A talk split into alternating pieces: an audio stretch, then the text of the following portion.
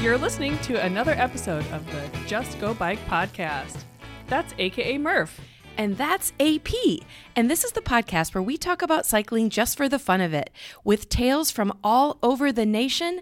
Come for the bikes, stay for the fun, and leave with a smile. Well, hi, Murph. Hey there, AP. How's it going? Oh, fantastic. I mean, do you realize it's been almost a month since RAGBRAI? Oh my gosh. I mean, have you have you been on your bike? Now, I know this is kind of a personal question, but have you been on your bike since RAGBRAI? Oh, come on. Of course I have. But I will say mostly social rides Mm. and then commuting, like to get groceries and stuff like that. Um, but I am getting ready to do a, a fairly significant like camp bike event. So let's call it bike packing Mm. um, with some friends this weekend. So I'm pretty excited about that. Yeah. How about you? Uh, well, I have. I'm about the same as you, just mostly casual riding. Um, Yeah. I don't have any bike packing events planned, but as you know, I live in Des Moines, so the state fair is going on right now.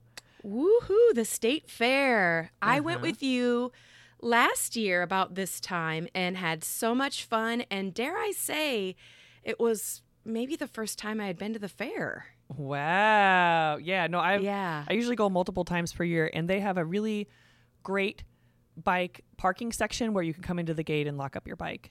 Oh, nice. Okay. Yeah. And you know, if they have the butter cow, because when we were in the Tama Toledo area for RAGBRAI, that's where the butter cow lady was from. And there's a sculpture, like a permanent sculpture. I don't think it was made of butter, but it's was on display there. I got my picture taken with it. But I hear, in addition to the butter cow at the state fair, there is a butter Caitlin Clark. Number 22, let's go. I can't wait to see it. uh, I'm heading to the fair tomorrow, so that's on the top of my list of things to see. Okay, all right. Yeah. So before we get into today's episode, I just wanted to say that I have finished going through the RAGBRAI Lost and Found. So anyone who's Oh. reached out and sent an email to either myself or to info at ragbrai.com should have got a response by now, either saying, hey, we've got your stuff, or hey, we don't got your stuff. Um, so, you know, working through that. And then I'm about to post the picture on social media where it Oh. shows all the different things that we still have in the Lost and Found. Can you give us a, like a sneak peek of some of the stuff that was turned in? Yeah, well, it's a larger amount of items than we've ever had before. I would say we have about eight to 10 helmets. We have about the same number of bike computers. And, you know, the funny thing about the bike computers is that they're almost all CatEyes. So hmm. something about the CatEye, they don't, they must not stick onto the bike as securely as other bike computers. Interesting. Yeah, so we have a lot of those. We have some camping equipment, obviously, and some clothing, obviously. Um, a lot of earbuds, a lot of. Um, we have like a big flag. It's not as there- exciting were- as you would think. Were there any wallets turned in this year? There are about 25 wallets. I have gone through No. all. Yeah, 25 Wow. wallets. So I've gone through all the wallets, and anyone who's registered, I mailed it back immediately. Anyone who wasn't registered, uh, I, it's on its way back to you through a slower means of transportation. So it Hmm. that way. But because Lost and Found is really for registered riders, but I'm not going to hold on to anybody's wallet or anybody's cell phone or anything valuable. I'm not like that, but you really should register, and it's the fastest way to get stuff shipped back to you for free.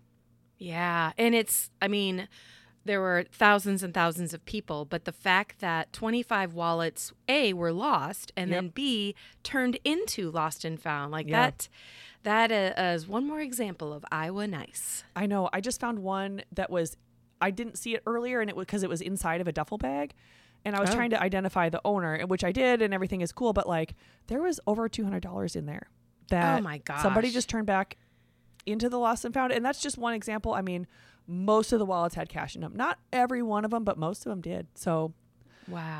um, we also had about a half a dozen cell phones, and those have all been identified, and they were all for registered riders. So I was able to send them back. So That's awesome. so- well, thanks for all you do with that because that's, I mean, that's a full time job in itself once you get back. Ooh, it has been uh, a lot this year. Usually it's not a big deal and it's always fun. So I always enjoy it. I always love getting stuff back to people because, you know, you want your gear. So I do enjoy Right. it and it's, um, I do look forward to it. I come back the day after the ride's over and I start going through it. Everyone's like, you should take a break. And I'm like, no, they need their phones. so anyway, That's right. Anyway, that's so right. take a look at face. By the time this is posted online, you'll see on the RAGBRAI Facebook page and the RAGBRAI blog that there'll be images if you're missing anything, or always feel free to reach out. So, Okay, cool. um, back on track. Uh, what do we have for today's episode? Okay, well, um, as you know, after RAGBRAI, I put out the request to interview first time riders to get their take on their first time biking across the state and how it went. Yeah. And this is part two in the series. I last week we got so many positive comments about our three people that uh, we featured in that episode, so we're gonna do it again. That's so cool that we got so many responses. I love that. I can't wait to hear more. Yeah, we did. And every single person I interviewed had like a really unique and interesting story. Mm. So, do you want me to tell you about briefly about the interviews that are on this episode? Just yeah, just a little sneak preview. Okay, so we're going to interview or you're you're going to hear my interview with Drew, who several years ago at age 27 survived a heart attack. Wow. And now that he's healthy, he decided he was going to tackle his first RAGBRAI this year. Wow. And he did it. So that is an amazing story. And then Kelly, who described the experience as phenomenal. Ooh. And Charles, who rode RAGBRAI solo and absolutely loved it. Mm. And lastly, you'll hear about Taylor, another survival story. Not a heart attack, but this one is about mountain biking and a broken neck. Oh my god! wow, I can't wait. All of all of that occurred before RAGBRAI. Oh, good. Okay, good. Well, if you're riding rag, on a mountain bike, you're making it difficult on yourself. I So- did it. I did it probably like five years when I first started. Yeah, me too. I did four years when I first started, and that's how I know that you're making Yes. it difficult on yourself. exactly. But well, I can't wait to hear from Drew, Kelly, Charles, and Taylor. Let's get to it.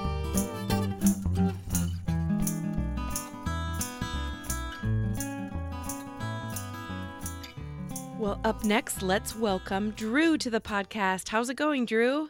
Doing great, Murph. How are you? I'm good. I was super intrigued when I read your little blurb uh, when you emailed us about wanting to be on the podcast. And I think this is going to be a really, really like important message for listeners to hear. Oh no, gotta gotta get prepared. I, I hope I don't disappoint.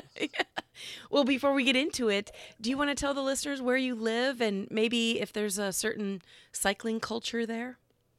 Sure. Uh, I live in Milwaukee, Wisconsin these days. Um, plenty of biking around here. Uh, Lake Michigan is obviously very pretty, but uh, Mhm. folks around here took advantage of making as many bike paths as possible near the lake, uh, but also into a lot of the conjoining cities around uh, Milwaukee. Hmm. So yeah, and I, you know, I grew up in Eldridge, Iowa, so I'm, I'm definitely uh, familiar with RAGBRAI. But um, having lived a few different places in the Midwest, I'm still happy to call Iowa home. But definitely in Milwaukee, Wisconsin these days. Yeah. And was this truly your first RAGBRAI? Truly my first one. Uh, the, the first one I, I witnessed as as a young man in 2008. I guess I wasn't that young. Uh, uh, before going into high school, I saw them go through Eldridge, Iowa. That would have been, I imagine there's only one or two legs left uh, on the way to LeClaire back in Mhm. 2008. I thought that's weird, uh, and then I ran the Bix Seven that day. But this is the the first one this year I've ever ridden, so it's it's been a quite the journey since then. Wow. Well, and quite the journey before then. Um, so I won't spoil it too much, but you had kind of a, I don't know if a medical scare is the right word, a life changing event happen uh, several years ago. Do you want to tell the listeners how, you know, what happened and then how you went from that moment to, I'm going to ride my bike 500 miles across Iowa? Yes, uh, for the sake of listeners, I'll try to make it a, a fast line. Um, so, live in Milwaukee, Wisconsin. Weirdly enough, I was visiting my parents uh, March of 2020, and what I thought was going to be a weekend visit with my uh, fiance, now wife, turned into a three month venture. Uh, between that and May of 2020, I noticed I was just starting to getting some weird chest discomfort. And after doing a few teledoc things, because there wasn't a lot of in person stuff, I Mm. went to the ER and they said, no, we should probably do some blood work on you. And it, it wasn't a cool scene from ER or anything like that, but they just said like, oh, your right coronary artery is completely cut off. like it's just, it's clogged. There's a, there's a clot there. Wow. I said, that's, strange for a few reasons. Like one, I'm I'm 27 years old, mm. and uh, two, I, I just ran a marathon a few months ago. I like to think I'm a fairly healthy person, and you know, so that that, was definitely a record screech moment in my life. I, I just gotten engaged with my uh, I guess then fiance now wife, and thought, oh, like can can I do can I run anymore? Can I do anything athletic much at all? Like if this is 27 for me, what's 37 going to be like? And you know that really kind of came to a head and it was just ultra weird on top of that. But I was like, oh, I'm I'm in Genesis East in Davenport. Like, this, I, I don't live here. I've not lived in Iowa since I was in high school. So yeah. that was a very weird, sobering week. Um, no, this is a happy ending, though. I, am I'm since doing much better. It's still kind of this weird medical anomaly, according to my uh, doctors and uh, cardiologists. But gradually, I started getting uh, back into exercise, and um, you know, ever since moving away from Iowa, you kind of get this more romantic idea of what home is. And right,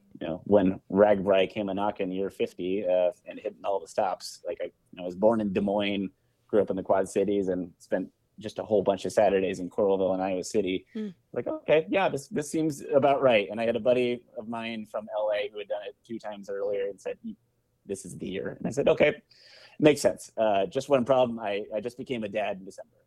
Uh, my, uh, I, am probably going to say this. Uh, I don't think I could say this enough times. My wife has been an absolute champion. Uh, she knew this was going to be really meaningful for me to try doing uh, RAGBRAI, uh, just because I like riding my bike, but also this.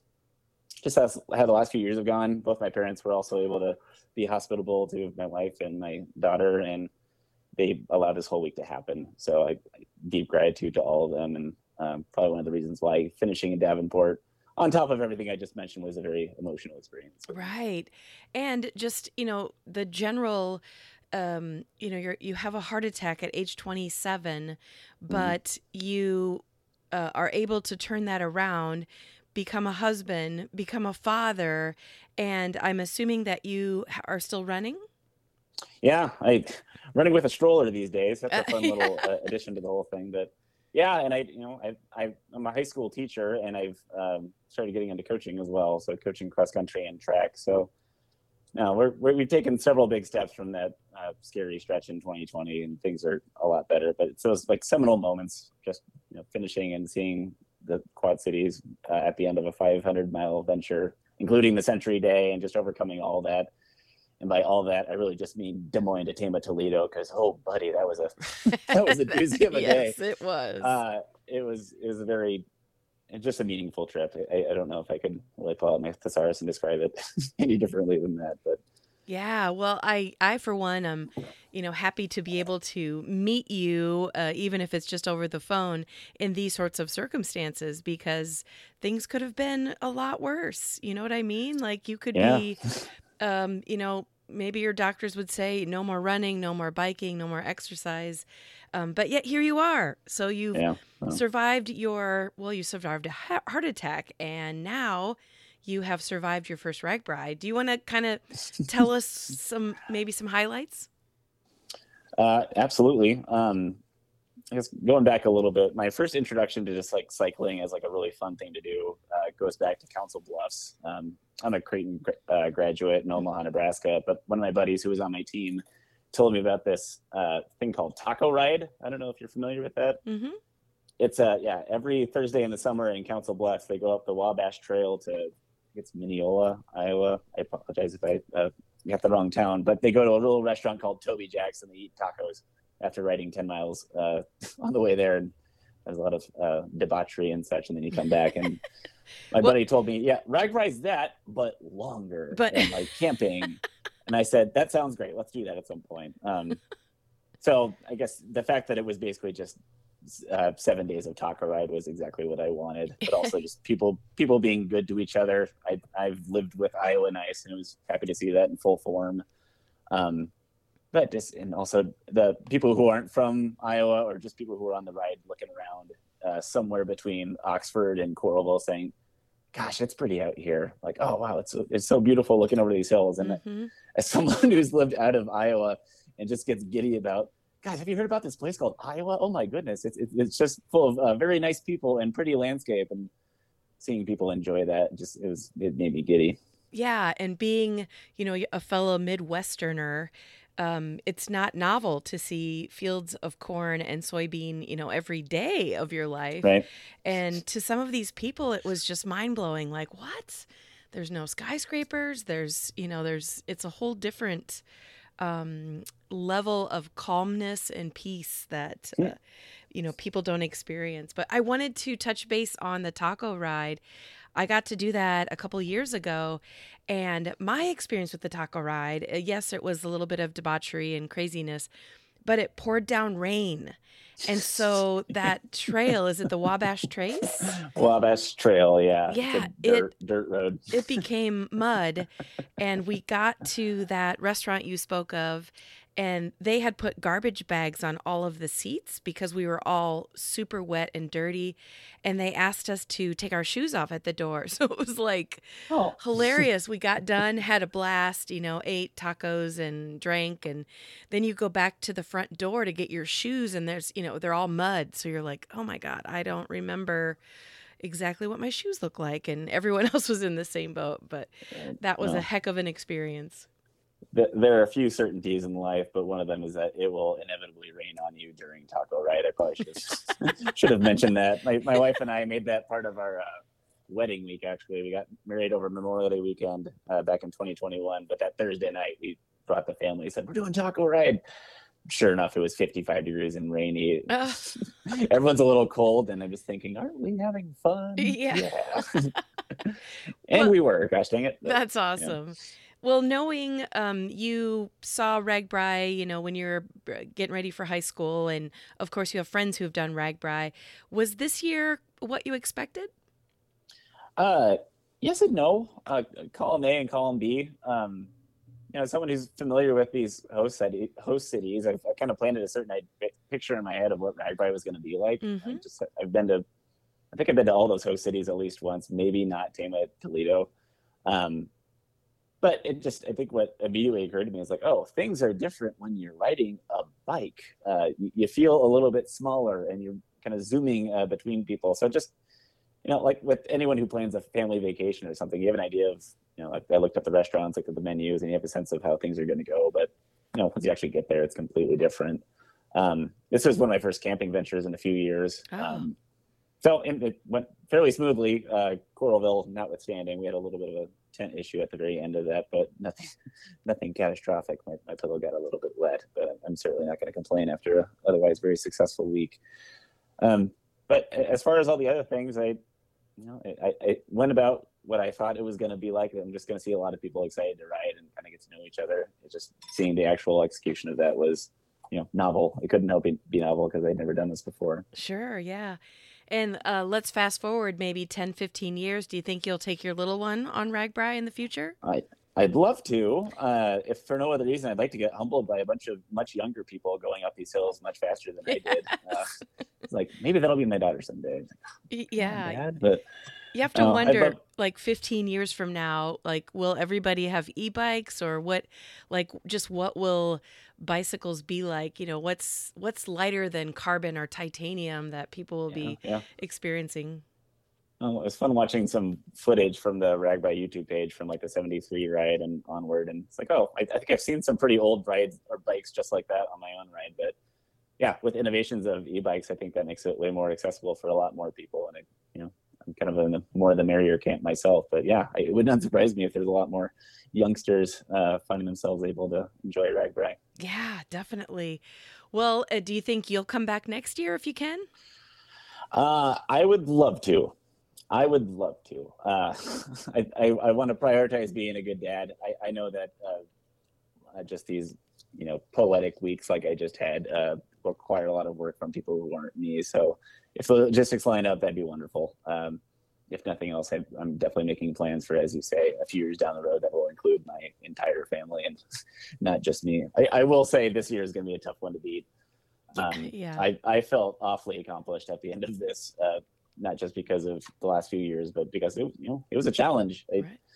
I think you the the four H's, three H's, um, I, I, those were definitely all at play. Uh, humidity, especially again from Des Moines to Tama Toledo.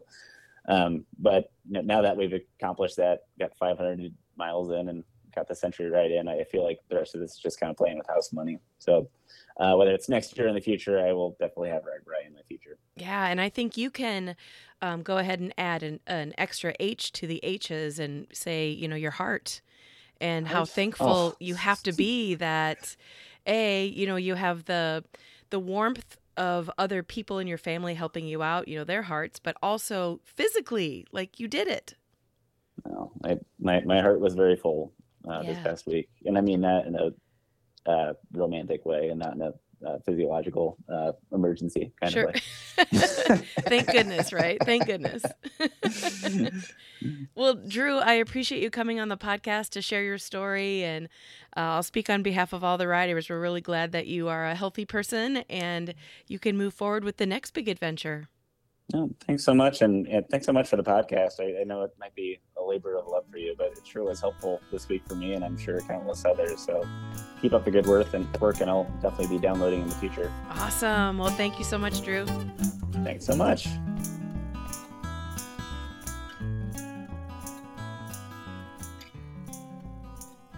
I would like to welcome Kelly and Craig to the podcast. Hello, guys. Hi. How are you? I'm good. I'm good. Are you ready to tell everybody about your RAGBRAI experience for RAGBRAI L? We are. Good. Was it your very first time being on RAGBRAI? It was our very first RAGBRAI. Wow. All right. Well, before you get into the nitty gritty of how your RAGBRAI was, will you tell the listeners where you live and maybe if there's a cycling culture there? Uh, we live in uh, northeastern Kentucky. Uh, mm. It's a tri state area of Kentucky, Ohio, and West Virginia. So we're right on the Ohio River. Um, we have, I guess, within our small world a cycling culture, we're part of a cycling club called ACE, Ashland Cycling Enthusiast. Mm. Um, but as far as the cycling culture, like having good bike lanes or an environment or um, that ha- that really you know, encourages cycling in our area, I would say no. mm, okay. So then, um, how did you guys go about getting some training rides in before coming to Iowa? Um, like I said, we're part of a club and we um, do kind of regular rides uh, anyways uh, on like Tuesdays, Thursdays with our group. We do have some routes. They're on public roads. Um, so, and we did uh, a few cycling events actually, mm. uh, a couple of metrics and cycling events that were offered um, nearby okay. before we did RAGBRAI. So here you are doing your thing with the ACE Club and just doing rides around your area. What made you decide that I'm going to go to Iowa and ride 500 miles across the state?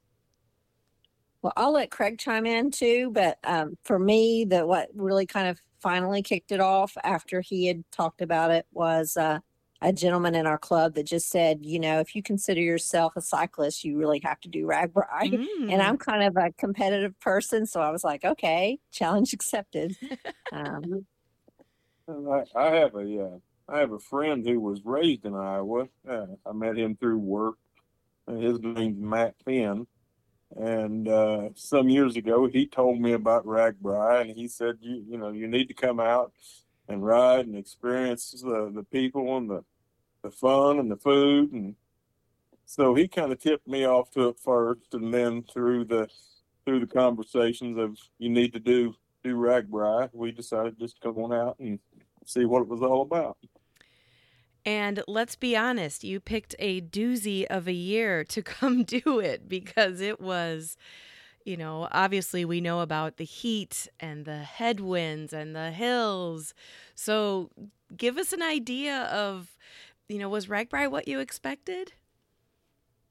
Um, you know, the heat, headwind, and hills were kind of like background issues for us. We kind of knew all those things could be in the game, mm. but really for us, I think the biggest and we listen I listen to your podcast quite a bit.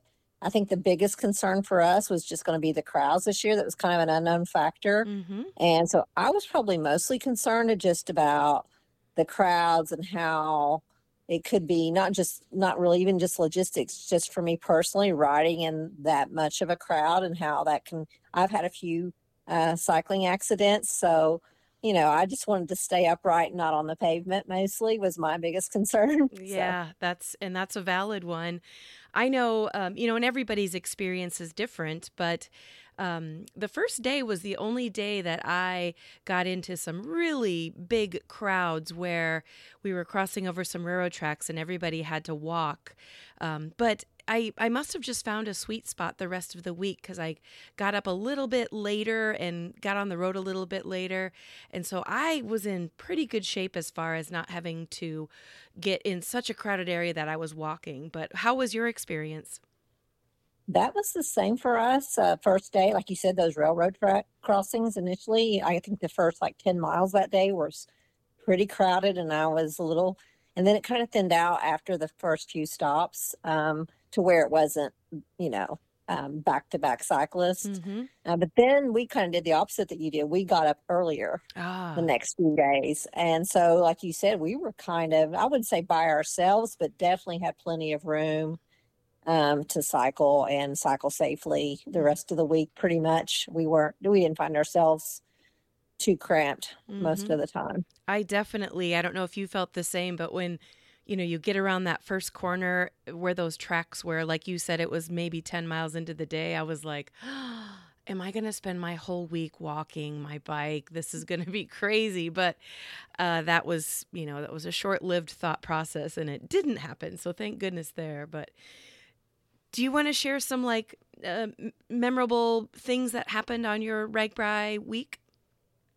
Um, mine would be the storm. Um, I happen to have a friend say there's a storm moving in in a few hours, we think. If you're going to get a shower, you might want to do that. So I headed to the shower truck, walked right in. It was still sunny, breezy, very breezy, but sunny out. Uh, there were some clouds. And so got in the shower truck, and within like five minutes, they had a public radio playing in there. And there were these storm warnings that came across the radio um, saying like 50 mile, moving 50 miles per hour. So I was like, okay, that's pretty fast. I need to hurry. Mm-hmm. Um, so I really didn't have time. Um, I hurried, but I wasn't out of the shower truck yet. Um, I was just trying to get dressed, and then I heard some people screaming and heard people saying our tents are go- are going, and the truck actually shook pretty good, Oh like rock kind of threw me into the door, and so I grabbed my bag and went out, and it looked like a scene from the tornado Mm. movie. like there was like garbage cans flying through the air, and um, I had to make a decision whether to try to run for it. So I did, I did because I definitely didn't feel safe in the shower truck. So I took off running back to our towards our camp area, and everyone had disappeared. Everyone was gone. Mm. Um, so I looked down a sidewalk. There was a subdivision close by, and I started running down the sidewalk towards the subdivision. And uh, a man just came out of nowhere, a gentleman, and said, "Go to my house. Go to my house." Mm. And I just he just pointed to his house, and I took off running. And so it actually ended up being a great experience. We spent about an hour, a little over an hour and a half, maybe there at their home, and visited with this nice young couple that had three kids, and there was like six of us there. Um, I mean, you know, ended up we were really safe and had a really enjoyable time visiting with them, and it was just a really, I mean, scary initially, but it ended up being an awesome memory because you know of how nice the Iowa pe- people are and how welcoming, and you know, the man was out in the middle of this terrible storm trying to get people to go to his house, so it was kind of amazing. It's so interesting how you meet people, I guess in life, you know, you could say this, but RAGBRAI specifically, where, you know, you might just be in line with somebody and then before you know it, you your best friends exchanging emails, you know, showing each other pictures of family. Um, and like your example, where a man's in the middle of the street saying, Come get in our house, you know, be safe from the storms. That's, that's a good story. Yeah.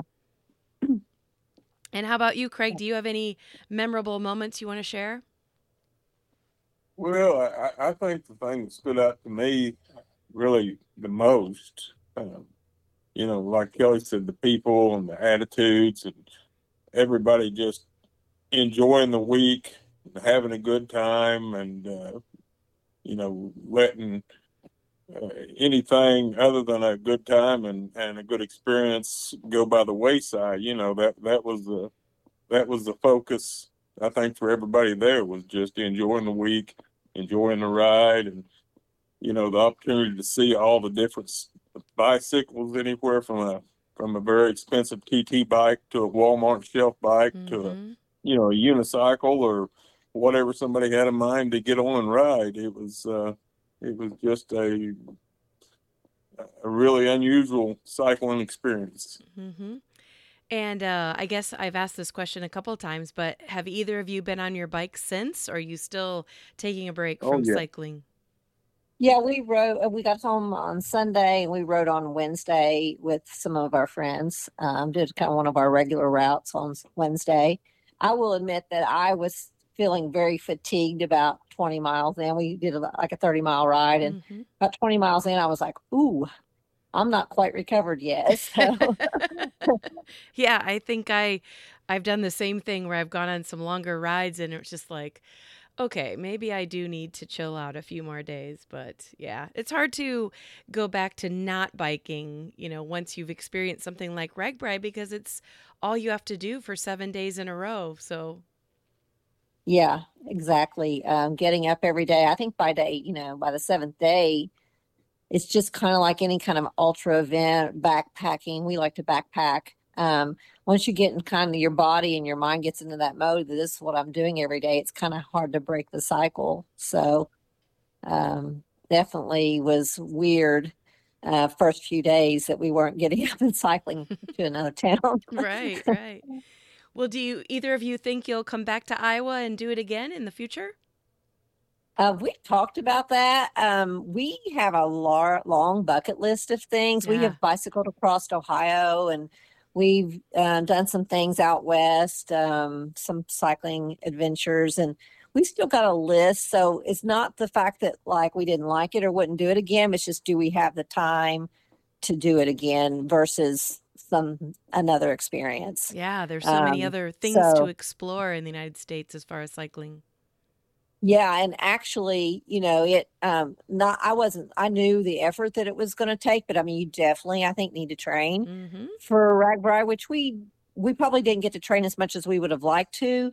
And like we would have in in previous years, other cycling things that we did, we probably had more training in, but um it's definitely a challenge. Um, I mean, you definitely have to plan and set aside time to train for it. So, you know, um, it's not just something you say, oh, well, let's go, go do RAGBRAI again. Uh, Right. you know, so, Right. so yeah, there's a amount, there's a certain amount of time devoted to like training, planning, and then doing it. So, it's, you know, we'd have to decide, do we want to do Iowa again or do we want to do something else? So we're kind of on the fence about whether or not we would do it again. Well, the nice thing is, is you have about eleven months to think about it. I guess you'd have to think about it less than eleven months because of training. But uh, the end of January is when the new route comes out. So maybe let's cross our Yeah. fingers. It's a little, maybe some fewer miles and a little less uh, hills. But who knows? Right. We're used to hills in Kentucky, so the hills weren't weren't really terrible. I, we didn't think. Uh, I mean, they were just long days. hmm Um, yeah, just the long. It was just the length of the rides, probably in the hills, not so much the amount of hills. We're used to hilly rides for Mhm. sure here. Mhm. Uh-huh. Well, great. Kelly and Craig, thank you for coming on the podcast and kind of sharing your story. And um, I'm glad that you had a great experience here in Iowa. Okay. Thank you, thank you for uh, letting us share.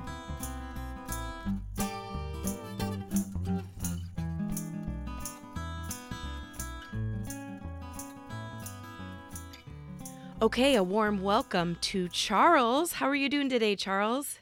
I am doing excellent on a Monday morning. Yes, yes. Do you feel like you are fully recovered from your RAGBRAI 50 experience?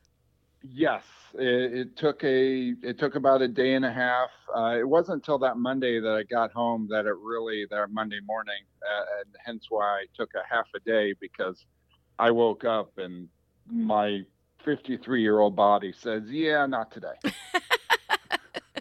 Well, something that I've noticed, and we talk about it in my cycling community, is you know, you can physically recover, but then there's kind of that mental recovery of like, man, you know, I used to just think about getting up, riding my bike, go finding a place to sleep, where now I have like real life and work obligations and all kinds of stuff. Oh yes, uh, most definitely. And a few years ago, I used to do competitive uh, uh, triathlons and Ironmans, and till a bad bike accident kind of retired that little that little uh, endeavor. Uh, I wasn't very good at it, but you know what? I tried doing being competitive at it. Yeah, yeah. Well, before we get into talking about RAGBRAI specifically, will you tell the listeners where you live? I live in uh, St. Louis, Missouri, and I've been live. I've lived here now for seven years. Was this your first year of RAGBRAI? Yes, it was. This was my first RAGBRAI. Okay, and knowing you're uh, in the St. Louis area, I'm assuming that you had heard about it many, many times. Yes, I, I have, and I've known about it for a few years, but I've been doing other endeavors, and and it's a, a timing trying to commit to the time to spend a week up here, not to do that. Right, right. And what made you decide that this was the year to do it? It was a combination of things. Of I I had plenty of vacation time, and also being the 50th anniversary, going all right. You know what? It's, it's time. It's, it's time for me to get back into doing things because after my uh, bike accident and uh, take a couple of years off of really doing any high endurance endeavor like that, I I I didn't want to get back doing doing uh, um, triathlons and, and Ironmans because of the uh, time commitment and Mhm. more more than that, it's it's the food commitment. And anybody who's done any Ironmans can tell you, it's not really the exercise. It's it's constantly eating food. Well, actually, that sounds pretty pretty good to most people. Well, when you do 30 to 40 bananas a week, Oh, no, okay, it okay. really doesn't. okay, okay. And you know, RAGBRAI is nothing like training for an Ironman. Um, you know, as far as the volume of hours and the you know the strenuous workouts that you go through. But when you look at RAGBRAI, like, do you think that you were prepared? Did you train enough? No. And, and the reason why is is and many people have asked me this the exact same thing and what it is is w- with like an Ironman triathlon type com- uh, competitions it's one day. This is this is 7 days of uh, not quite the same intensity but it's not just doing the you know 6 hours or so of riding but then you have to get your stuff uh, with me going solo get my stuff off the truck then carrying it over to finding a tent a tent spot and then putting up the tent. And and that's a whole hour in itself. So you don't have really the time to recover immediately until you have to find because if you don't start finding your tent spot you are gonna not have a such a great tent spot. So it's there's a combination of things that add to the the stress level. And and also yeah on top of that is you're sleeping in not the greatest conditions either in a hot tent. You know i mean iowa in in in the end of july we we all know how i mean we could there was a couple of days that um, we were using machetes to cut the humidity. Yeah, that, that, that is actually pretty true. And the thursday yeah, and the thursday was the bad day I dare I say Friday was pretty hot too, even you know before that storm came through. But um, when you're in the tent, the other thing that people may not think about, you know, people that maybe have not done RAGBRAI as far as camping, is that you're surrounded by other tents. So you've got you know people snoring, you've got people unbagging their Ziploc bags and you know crinkling plastic, and then the dreaded zippers of the tent opening and closing all night long.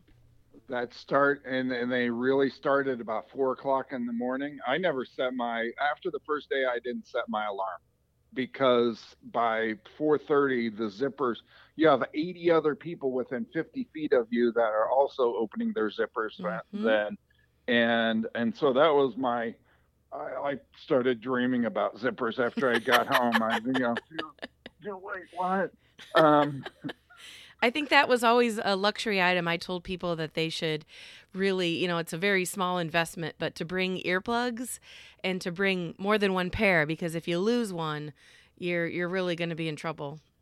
Right. Yes. Uh, I I did not, and I I there was some uh, some yeah I did make some mistakes, and it was a a uh, one of the the, uh, the earplugs would have been nice on it, um, but then I wouldn't have heard my and you know I could have just slept run through, and then all of a sudden it's 9 a.m. Oh, and geez, going yeah. oh crap yeah Yeah. Tell me about what RAGBRAI is like uh, doing it solo, because you mentioned that. Does that mean It- you didn't have family, friends, or a team that you were a part of? Right, correct. I, I did not. I, I did it all by myself, um, except for the. I, I lucked out in Coralville. My niece and her boyfriend showed up and surprised me. Uh, it was about, I think it was about 12:30, 12:45, Hmm. and they were standing there. Oh, wow. and this is why it worked out even better. Is um, well, they had a, they stayed at the hotel. They got a room at the Hotel Chancery uh, a hotel Chauncey, hmm and um, ended up staying the night there. And that was, and we watched the storm roll across Coralville. I did not have to experience that in a Oh, tent. nice. Yeah, that's awesome. The real experience was by myself. Is I wasn't locked into trying to ride at uh, uh, a certain person's pace or a group's pace or try to oh hey when we get to this town we're going to stop and wait. And if i wanted to kind of skip towns um, which i really only did the last day that i kind of rolled through towns because i was i was done. I was you know i was ready to get it over with and that. Um, but i could stop when i wanted to stop. I could take a little extra time and and i i wasn't there wasn't any kind of time frame that i had to worry about. Hmm And yet you were still surrounded by thousands and thousands of people. So if you Oh. wanted to interact with people, you certainly had the opportunity. Oh heck yeah! There, I had I literally a couple of hundred five-minute conversations hmm during the um, during the entire week. You just talk to people, and you you ride at a certain pace. You have your own pace, so you tend to see familiar faces, hmm and and it, it's it's not all they're not all different, but you do tend to see I'd probably say there was about a group of a hundred that I would consistently see every day. Yeah. Yep. I had a similar experience and I always kind of giggled because sometimes I would leave a little bit later in the morning or a little bit earlier, but then somehow I would end up with that same, um, you know, pack of people that are kind of on the same uh, timeline as me. Right, exactly. You know, the, you leave the same time, you kind of hang out the same same places, and and that, and and that was one of the things too. Uh, this was probably my biggest um, uh, biggest complaint is is I have what's called alpha gal syndrome, and it's it's from a tick bite that I've developed a uh, meat allergy. Mm. Um, a- and so uh, I should say a red meat allergy. So here I am. I decided to do a week long cycling across the pork capital of the world. and and me with my pork allergy. So and, and it's a rather severe allergy for me. So where I have to carry an EpiPen and and you, you know do all that. But um, it was trying to find the options of of um, a vegetarian or a, uh, um, a- a- options of like or some fish or some chicken, and there was a few places, uh, but uh, you know what? It's my own thing that I have to deal with, and Mhm. and over the last couple of years, I figured out how to deal with it, and I just. I, you, you just deal, Yeah. and that's the that's the thing with RAGBRAI is you have to learn to adapt. You you just if you expect if you expect on the RAGBRAI that hey I'm going to do this this day this day this I'm going to write this fast I'm going to no you're not you, you, you got to go with the flow, right? yeah yeah you really do and and one of the things and and listening to your podcast previous podcasts is that's one of the things that you kind of emphasize is enjoy the go see the rock you know see the rock that um Sorensen that he did. Mhm. Um, there was a couple of towns that I saw some of those rocks and I took pictures. You know, the ones where he did the murals Yeah. on the big rocks. yeah Yeah. Um, like the one in Jefferson, and and and then in uh, what town was that? Um, there was the reindeer was there and the camel. Yeah, periwinkle. Huh? Where was that? Periwinkle. Uh huh. And uh, then there was the the um, uh, the gentleman uh, that I I um, it was the tenth time that RAGBRAI has come through that town in his 35 years he's lived there.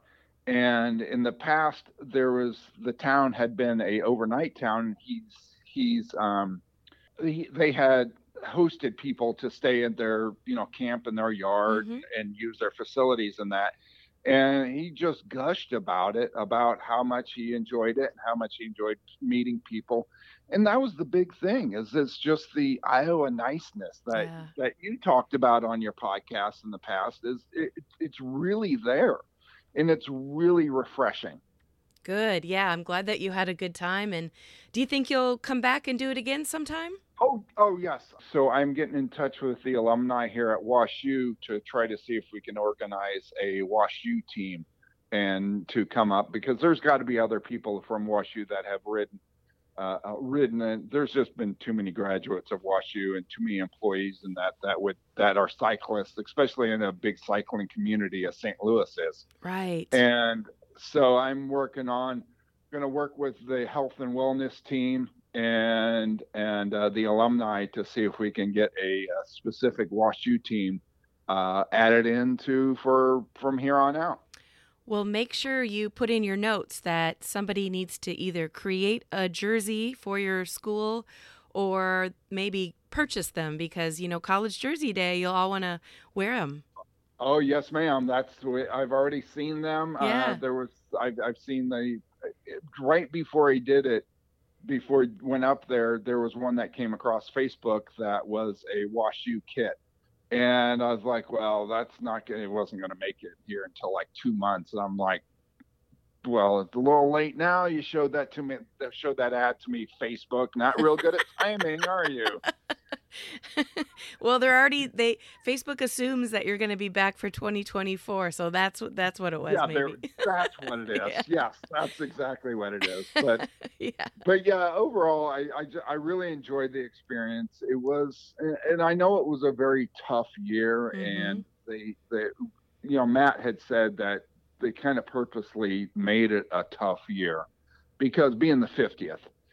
And and it really was a test of endurance and a test of willpower to to be able to not walk up any hills. And I, I you know what, that's that's that's not a problem. You know, people that happens.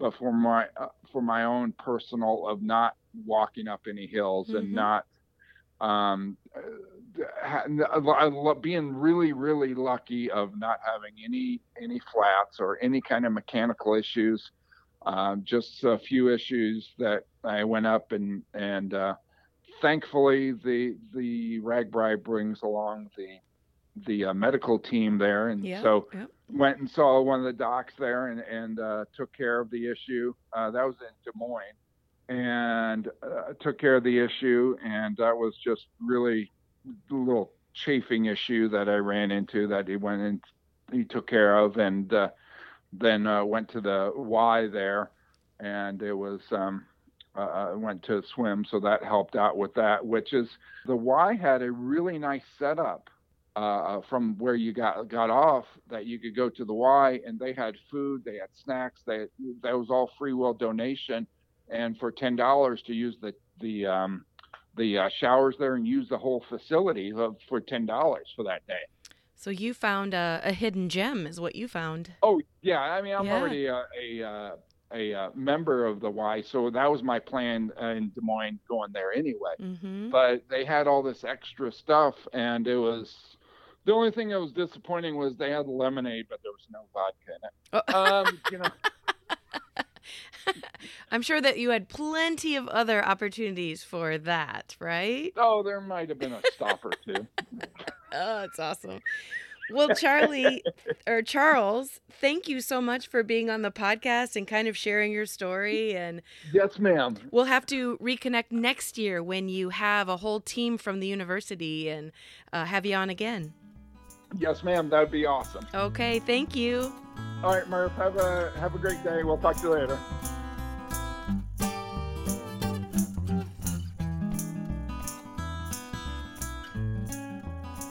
Next up, a warm welcome to Taylor. How's it going, Taylor? It's going awesome. How are you? Good. Are you ready to talk about your very first RAGBRAI? Oh, I can't wait. Hopefully, not your last RAGBRAI. Absolutely not. This was my first, and yeah, definitely more to come. Okay, good. And you have a pretty interesting story that um, your life could have been way different. So I want to get into that. I want to talk about RAGBRAI. But first, will you tell the listeners where you live and what cycling is like there? Yes, absolutely. So I li- currently live in Iowa City, Mhm. um, by way of Phoenix, Arizona. So my wife is a native and spent uh, 36 of my 39 years in the Southwest, now living in the Midwest. Um, yeah, so cycling here is pretty great. Um, you know, uh, it's ingrained in the Iowa culture. You'll see it all the time road, mountain. Um, locally, I ride Sugar Bottom, Woodpecker, Coralville quite a bit. And, Mhm. uh, you know, the, the this year for RAGBRAI, I got my first drop bar bike. Ah, Um, so that was a whole new learning curve after being on a mountain bike for so many years, but I love it. right. And, uh, you know, I'm sure listeners remember that we actually went through Iowa City on RAGBRAI this year. So were you lucky enough to get to sleep in your own bed that night? So yeah, I, I took a little flack for that too, by, way, uh, by the way, because uh, you know I was in the Pork Belly Charter and met a lot of really cool people, and uh, I actually posted on one of the Facebook groups, the Facebook newbies, that I am willing to house, you know, any any riders that want to take a break and you know Mm. come over. Mhm. And fortunately, I, I got some people to come over. Um, good buddy Terry and his family.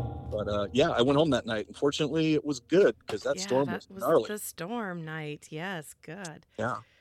Good. And uh, uh, one, you know, important, very important question for Iowa Hawkeye fans: Have you adapted to the way of the Hawkeyes, or are you still a fan of something in Arizona? I was absolutely adopted into Hawkeye culture. So Good. prior to, you know, I was I'm a big NFL fan. I love my 49ers being from the West, but um, yeah, coming here to Iowa City, absolutely. And then obviously being with my wife for 12 years, she went to Iowa. Oh, um, sure. for- Yeah. So yeah, I got uh, you know, I got absorbed. So go Hawks. Very good, very good. Okay, so you mentioned, um, you know, those trails you mentioned in Iowa City. Those are all single track and mountain bike trails. Even though we don't have mountains in Iowa, um, they're Mhm. still, you know, man made and really, really, they can be pretty aggressive. So you were maybe a mountain biker before you were a road rider. Yes, absolutely. Um, so I would say about 12 years of mountain biking experience compared to 600 miles of oh. drop Oh. bar life. So that, that's all I had coming into RAGBRAI. And half of that was on a gravel road because I live on the east side of Iowa City, technically out in the country. So out my garage, I've got miles and miles of gravel. So I bought a gravel bike and then I put slicks on it for RAGBRAI. And I would go do, you know, gravel rides. I'd go do, you know, the Solon to Cedar Rapids was at the Hoover Nature Trail. I'd do that. I'd do some of the other stuff, but yeah, primarily a mountain bike guy. So this Mm. was uh, a whole new lane for me. And prior to RAGBRAI, I hadn't even done a road ride, like a legit on the road with other people. Yeah, this was all very, very new to me. So what made you even decide to do RAGBRAI? I love cycling. Anything with handlebars. I don't care what it is. I just love being on a bike. And, you know, my wife being a native Iowan, she would talk about it. You know, it was one of our first conversations when we met. You know, she was like, Oh, well, you know, there's this thing in Iowa. And I'm like, what a cool event, Mhm. right? Like, what better way to get to know a state than to A, go from, you know, border to border, essentially, but on a bike? Like, how cool. I wish more states did that and it was always just you know, i'll do it yeah maybe next year maybe next year and then i'm like oh i gotta get a road bike so i don't want to do that on my mountain bike even though i did see mountain bikes on yeah, I was on gonna route say, which was yeah. which was awesome but i just i didn't want to do that so um got the gravel bike and i finally got to do it Excellent. And, you know, you had quite a scare a couple years ago. I you wrote a little note about um, something that happened while you're on your mountain bike. Do you want to share that with the listeners? Yes, it was the most terrifying day of my life, single-handedly. Um, I was in Phoenix, uh, local trail behind my house that I had done thousands of times. It was like my after-work route, and I zigged when I should have zagged that day at a high rate of speed. Um, I hit a rock really, really hard. Hmm. Um, blew it out of the ground, and that spun the bars. The bars hit me in the stomach. Over I went. My head, right, right at my like my hairline. I went right into a tree Oh. uh, one of the branches, and the impact was so great that in my helmet, it had looked like somebody took a baseball bat and smashed the top of it. That's how big it was. Mm.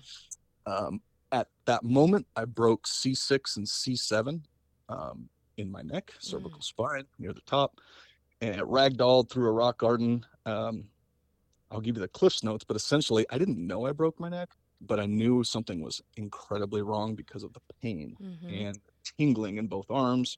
You know, I was in shock. So I make I, I walked down the rest of the trail because I still had two miles to go Oh, to get to the truck. Yeah, I was not in the clear. Hindsight, I should have called 911 and been choppered off that mountain. Mm. But you know, me being me, um, I just like I was like, no, I can stick this out. I walked down the rest of it. Friend met me in the parking lot, took him to the ER, and they're like, Well, you're getting emergency surgery. You have two broken bones in your neck. You're lucky to be alive, much less you walked in here. Wow. Um, so yeah, got the surgery, and this happened about two or three weeks before my daughter was born. Mm. So I, I kept this off the Weiss radar as long as I could. Ultimately, you know, I, I did have to call and tell, hey, honey, um, something happened. You know, and and I, I again, I'm like trying to keep her calm because stress can induce labor, and I'm like, I'm not gonna miss that. So, yeah, I um I took the neck brace off during delivery because I'm like, you know, I, I'm not gonna be, I'm not gonna have a neck brace on for this for this moment in these pictures, and I, yeah, just uh, it was wild. But the um the surgeon told me that they have a saying in that field, C5, lucky to be alive, and I broke C6. I was one off. Wow. Yeah. And you had, I'm assuming, a successful recovery because you went on to do your first RAGBRAI. Yes, it was a miraculous recovery. The surgeon, um, a few of them actually, when I came out of surgery and was about to be uh, discharged, there were like four of them standing in the room, and they're like, "We've never seen anything like this." Like, Mm. I, I walked out that day, and they're just like, "This is unbelievable. Um, you have a lot to be thankful for." And I Mhm. followed the um, the PT schedule. I went and did my appointments. I I did everything I was supposed to, and believe it or not, like six months or so later, I got back on my mountain bike. Wow. the same bike? Yeah. The yeah, the same bike. Oh, um, man. definitely the same bike. I have, I've since sold that bike now, but um, yeah. So with RAGBRAI, it was tough adapting to the drop bar position because on my mountain bikes I'm very upright, and obviously, as you know, being on a drop bar, you've got that slunched, you know, slouched over, neck up. Mhm. So I would say the first couple days of RAGBRAI, you know, I could feel it, and then each day after that, the first 10 miles in the morning, I felt like I, I didn't, it didn't feel like I rebroke it, but it was not happy. Yeah. That's a whole different uh, body style than on a mountain bike. Completely. And obviously, you know, my average ride on a mountain bike is anywhere between, you know, 10, 25 miles, things like that. You're standing up, you're a little more aggressive position, downhill, this and that. Well, you know, with the drop bar and ride bar, you're in the saddle the entire time. Granted, Mhm. you can stand, you can you move around, which I did, but at the end of the day, you got to get back in there. You got to, you know, you got to get in that position and stick your head up. So I was like, all right, we got to get through this. Yeah. It's a, seven days of that. Seven days of that and you know it's- combine that with my neck and my saddle soreness it was just like you know what other people are going through issues too Sure. you're not special we're all in this together let's do it Sure. Okay, so take away kind of that neck ache in the morning. Um, do, do you feel like RAGBRAI was what you expected it to be? way more way more i Is- mean Good or bad? I, had oh and great okay, great. good, good, good. Fantastic yeah so i mean i did all my research you know on the facebook groups and Pork Belly sent out the the emails monthly, which was just amazing. I was like a sponge. But realistically, you gotta go. You, you gotta just go do it. If you're mm-hmm. on the fence, you're like, I don't know if I can do this. Like, just go do it, because unless you immerse yourself and you accept, you know, that hey, sometimes things are gonna go wrong. Sometimes things are gonna suck. It's not all pie and and and you know Pollyanna. Like there are times where you're gonna be in the pain cave and like I don't know if I can do this. Like this sucks. But that's cycling in general. And I think where I my takeaway from it was seeing everyone around me, all walks of life, ages, body types, different bikes. I mean, there was a guy on a BMX bike riding backwards. I'm like, this th- that is that was so much inspiration for me. I'm like, you just got to dig deep and you got to do it. I feel like uh, that hitting the Mississippi River, and when I came through, I mean, there was a really long line of people waiting to dip their tires, but nobody was cranky, nobody was crabby. Everyone was just like, I did it. I can't believe it, but I did it. Or I'm so proud that I did it. So it was really like kind of a an emotional time just to see everyone else celebrating together, but also within their own selves.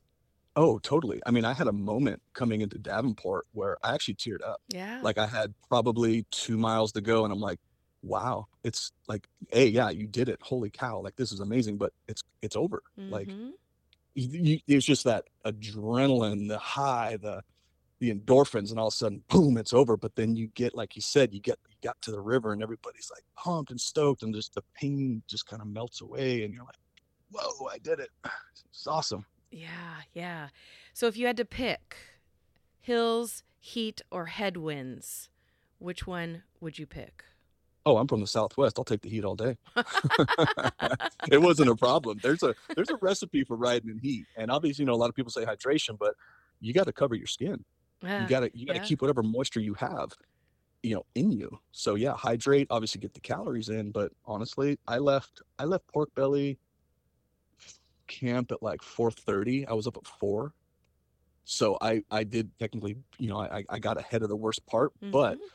the sun is the devil that I know. So, and then the headwind, yeah, you just you just grab a different gear and you sit and spin. You'll get through it.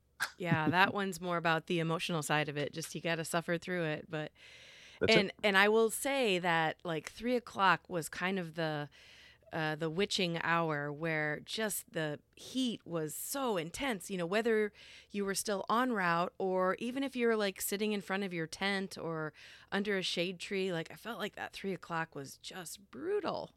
Yeah, there was no relief. Um, you know, and especially that was another Achilles heel of mine was sleeping in the tent. And obviously the portable fan, yes, that helped. All these things helped.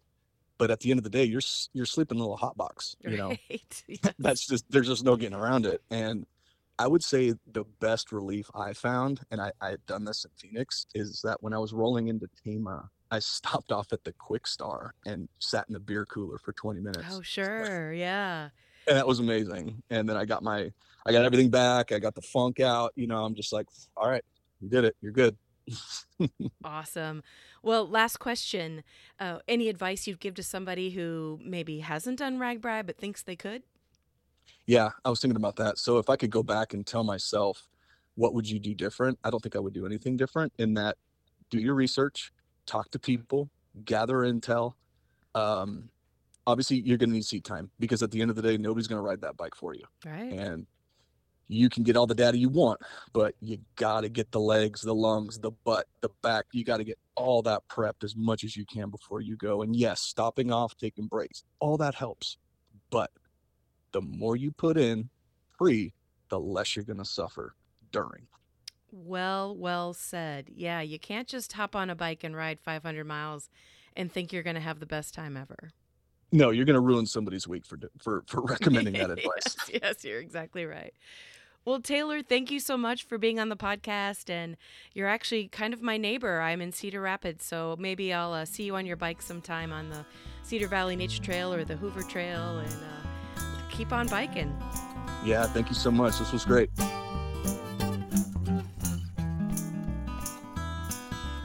Well, listeners, that is it for this week. We both want to thank you for tuning in to listen to the Just Go Bike podcast. And if you'd like to contact us with a comment about the podcast, or maybe you have a topic in mind, you can reach us at justgobikepodcast go bike podcast at gmail.com. Or you can also follow us on social media at Just Go Bike on Facebook, Twitter, and Instagram. Please rate, review, and subscribe to this podcast, especially if you're a fan. And if you have any extra time, pop on over to the Murphology podcast for more bike adventure interviews. All right, that's a wrap. We'll be back next week. Until then, just go bike!